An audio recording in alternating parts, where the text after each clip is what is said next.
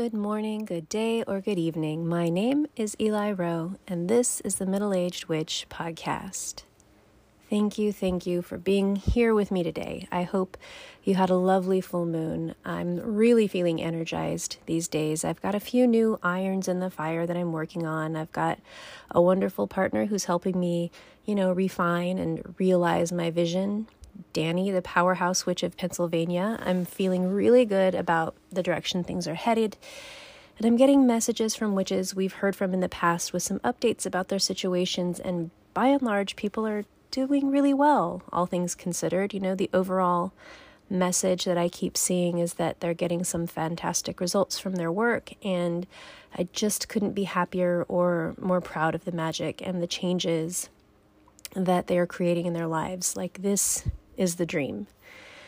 Now, today we are going to talk about reading signs, omens, um, and portents. And I will start off by saying that this will not be an exhaustive list because there's no way to cover every sign from the universe, from ancestors, from guides, and so on, because so many of the things that may appear to us as signs are going to be very specific to us as individuals and therefore won't be especially meaningful to anyone else. But that's what makes them signs, and those are often the ones that we can put the most stock into.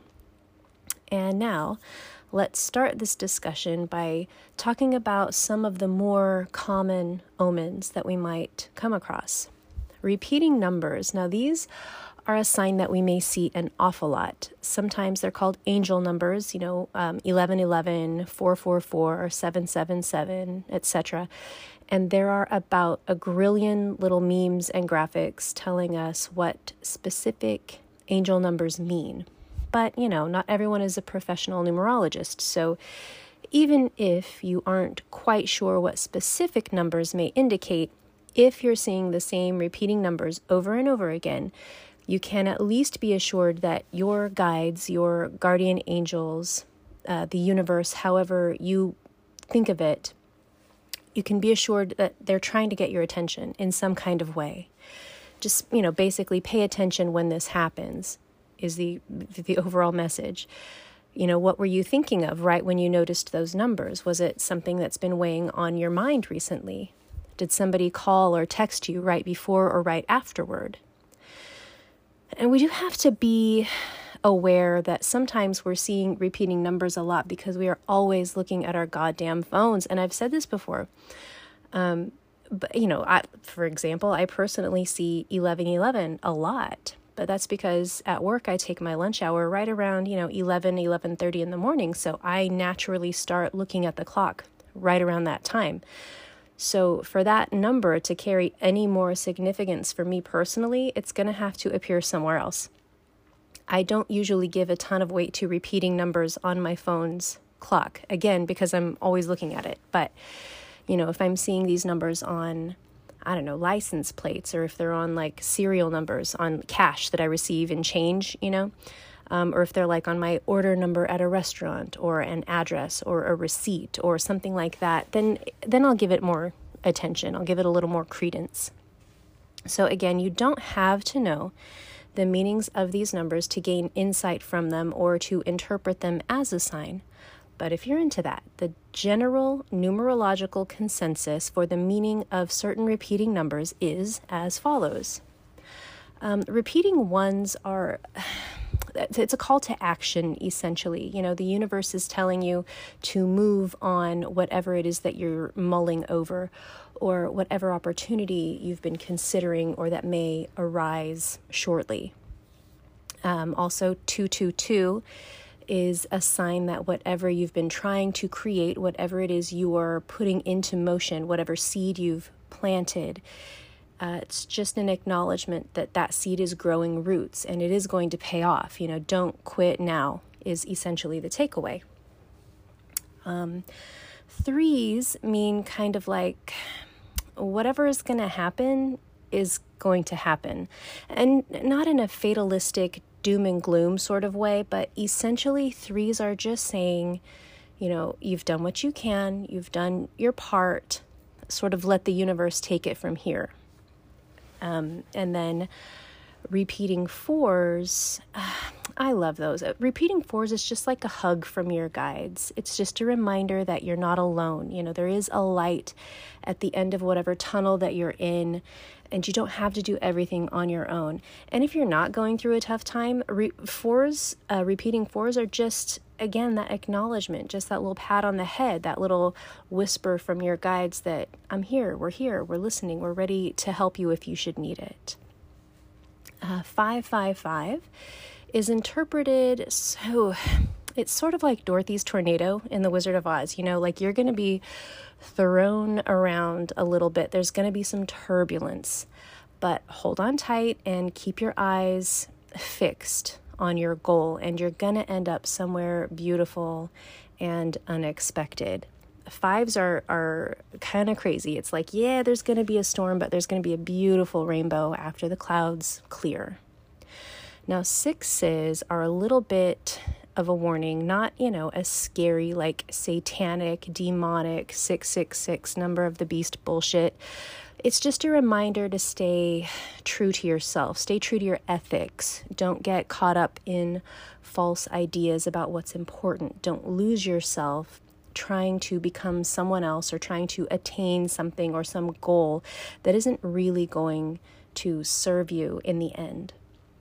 And then sevens, of course, are a message of good fortune. And you may not realize it yet, but things are headed in the right direction. That's what sevens are telling us. You know, you're making the right moves, we're on the correct path. The decisions and the choices that we are making are in line with our greater purpose. Um, eights, eights are actually one that we don't see often. At least I don't. Um, and I, I, guess it makes sense. They they probably they tend to appear to us when everything is going perfectly and nothing can be improved, which is probably why we don't see it more often, actually. But it's just also a little sign that you know, heads up, hey, things are reaching a conclusion here.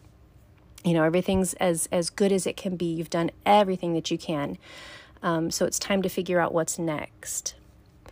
999. This is the number of new beginnings. Um, something brand new is brewing and it will present itself shortly. This also logically denotes then that something else has just ended. So we can also read it as a sign that whatever that was, whatever has just ended, whatever door just closed, um, you know, that wasn't the end of the story. So, so it's kind of, I don't know, it's it's new beginnings, but it's a little bittersweet because it's also the end of an era. A little bit. It doesn't have to be that serious. Sometimes it is, but not always. And then zeros are just a reminder of the wisdom of the universe, you know, the wholeness of every living thing that exists now or ever has existed. We are a part of something much larger than we can comprehend. And of course, you know, common number combinations have their own meanings, and I don't really have time to get into all of that, but it is very fascinating. I could actually, I think I will. I'm I'm going to do a numerology episode. Um make, make a quick note to myself here. Okay, so what about other signs like animals? And this is a really common one across cultures you know, seeing animals and then de- interpreting what it might mean, depending on what the animal is. This can be very significant for people, especially for, for peoples of specific cultures. And we will go through some of the more common correspondences here in a minute, but again, I feel like I say this all the time. These aren't a hard and fast rule. We have the example, of course, of the witch Ithil, who wrote in and who still writes in from time to time who was given a sign in the form of an owl. And, you know, after a little, I don't know, after a little meditation on this, she kind of recognized this owl as a messenger from her mother, who's on the other side of the veil. And um, this witch has gone on to cultivate a really rich, really close relationship with her mom. So, like many other concepts in witchcraft, the guidelines and general rules only go so far because some cultures think of, of owls as a you know this terrifying omen of death and evil so it doesn't always translate across cultures if you personally have a connection with a certain animal that does not fit the accepted explanations your personal connection always supersedes those correlations. Always. So let's start with the owl. Um, owls and crows actually are commonly interpreted as messengers, like obviously that's the whole point of this episode. But so anytime that you see one, especially in a place that you wouldn't expect to, stop and ask yourself what intuitive messages you might be receiving. Owls and crows are also connected to the afterlife, so specifically, you may be receiving a message from a departed loved one. And it can't be left unsaid that in some cultures, a lot of cultures, that owls and crows are dire warnings. Um, uh, you know what? An, a quick detour. Um, I forgot to put this in my notes, but I want to talk a little about zodiac correspondences with animals and symbols as well. And again, I meant to add this to my notes, but I didn't, and I want to get this out before it slips my mind. So, you know, if you are going about like your daily business and an image or a picture of a lion catches your attention for some reason, um, this might be a signal to like check in on a certain important Leo in your life. Likewise, if it's a bull that's caught your attention, call your favorite Taurus. You know, if it's a ram, check on your Aries, although an Aries would never admit to needing to be checked on but do it anyway. You know, sometimes the universe really can be that obvious. Uh, now, if you're watching The Lion King, like with your grandkids, you're obviously going to see some lions. So, you know, again, be rational about things, but if you're seeing these animals in places that you wouldn't expect, or if they just snag your attention in some strange kind of way, just be ready to listen. And now back to my main point. We can also receive messages from deities in our lives by observing these animal totems that appear to us.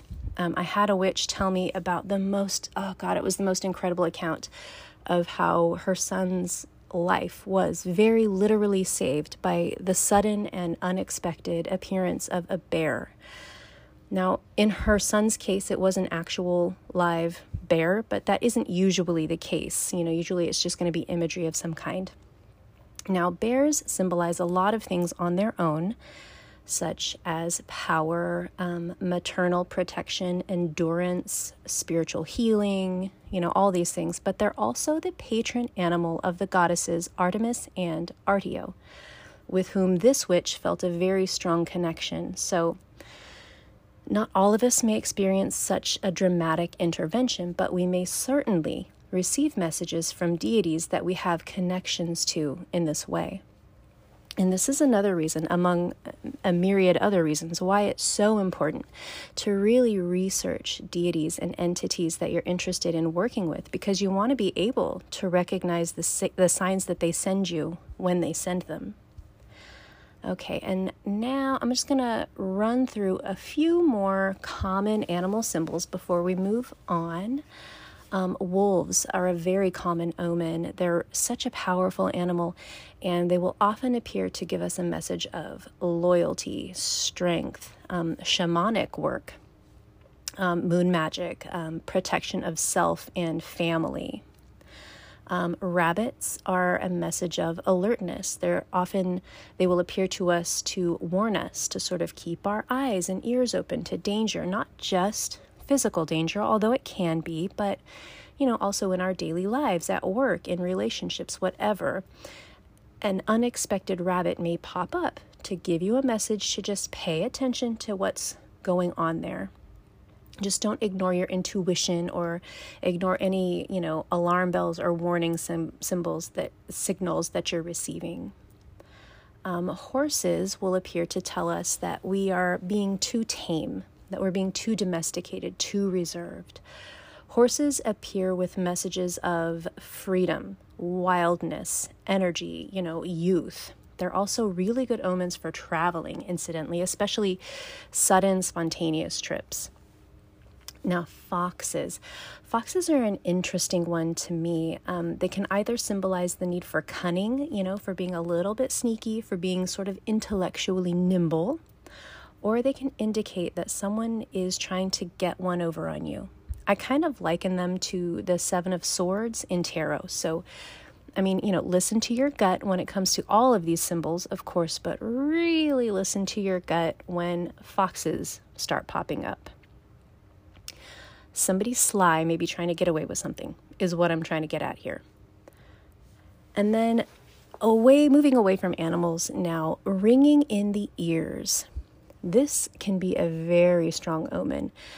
It's probably angels, guides, you know, however you think of them. If your ears are ringing and there's no obvious reason for it, like you haven't, you know, heard a loud noise or something that's caused it, your guides are screaming for your attention.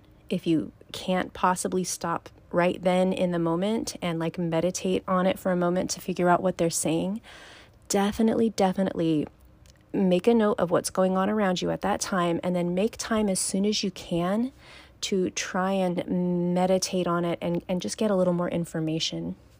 If your ears ring, there's, you know, a high pitched tone out of nowhere, your guides need to talk to you. Um, and then I find that when ancestors or departed loved ones are trying to communicate, there's honestly there's a lot of ways that they will make themselves known. Um, you know, smelling a certain perfume or cologne is a really common indicator that they're physically near you in spirit. Um, that's always a really powerful one, but they can also communicate in other ways. And in my experience, the most obvious one is to appear to you in your dreams. If you are being visited in your dreams by somebody who is passed, then they're here to tell you something. Um, finding random keys. This can be a really significant sign from the universe, either in real life or in dreams. Um, in general, keys symbolize power. You know, for example, we frequently see powerful men, um, religious leaders, and royalty holding keys in ancient artwork to sort of signify this. But keys are also symbolic of hidden knowledge, wisdom that will require some sort of effort to unlock. Uh, they can signify secrets and, of course, the opening of doors that may be closed to us at this time. And there are so many significant symbolic correspondences for everyday items like that, but even more important than knowing precisely what the most common meanings are is just simply recognizing that something is, in fact, a sign, that we are receiving messages, that we are seeing omens, for better or worse. Just paying attention actively to the world around us, that we aren't just passively experiencing the world, but that we are taking an active role. Understanding that there are forces around us that are making an effort to commune with us in some way that we can recognize because we can deduce what the messages mean one way or the other, but if we don't even notice them, we're missing out on such a large part of our spiritual experience in this world. And the best part about this is that the more messages we will see, the more messages that we see, the more we will continue to see. You know, once the universe or God or our guides or angels, however you interpret these powers, these consciousnesses, once they realize that they're being seen and heard, the more willingly they will begin to communicate with us. And with practice, we will begin to recognize them and understand them more and more. And then, one final thought on this topic is this we can ask for signs at any time. This communication is a two way street we can communicate directly with spirit and ask for messages. We can ask for direction. We can be specific too. We can incorporate this into our spell work, in fact. As we're going through the preparatory work of writing our spells, you, you know, your methods are going to be different from mine, of course. This is very individual work. But as you're working your spells out, include a bit in there about receiving a sign that your petition has been heard you know, if I were doing a spell for a relationship, for example, at the conclusion of the spell work proper, I might include a phrase, something like, you know, I will see rainbows and know that my spell is working. And then as I go about my daily life, if and when I see rainbows, it'll be my sign from the universe that the manifestation I've put out there is coming into being.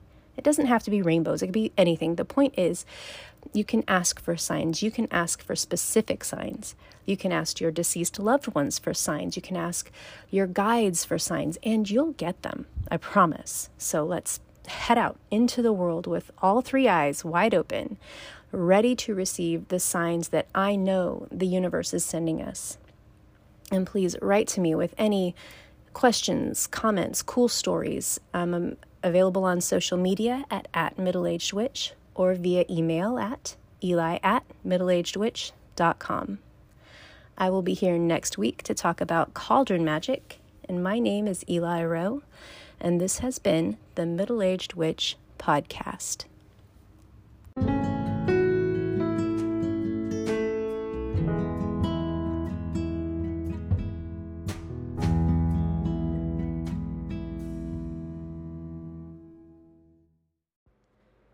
Content of this podcast is not a substitute for direct, personal, professional, mental, or medical health care and diagnosis. The information, opinions, and recommendations presented in this podcast are for general information only.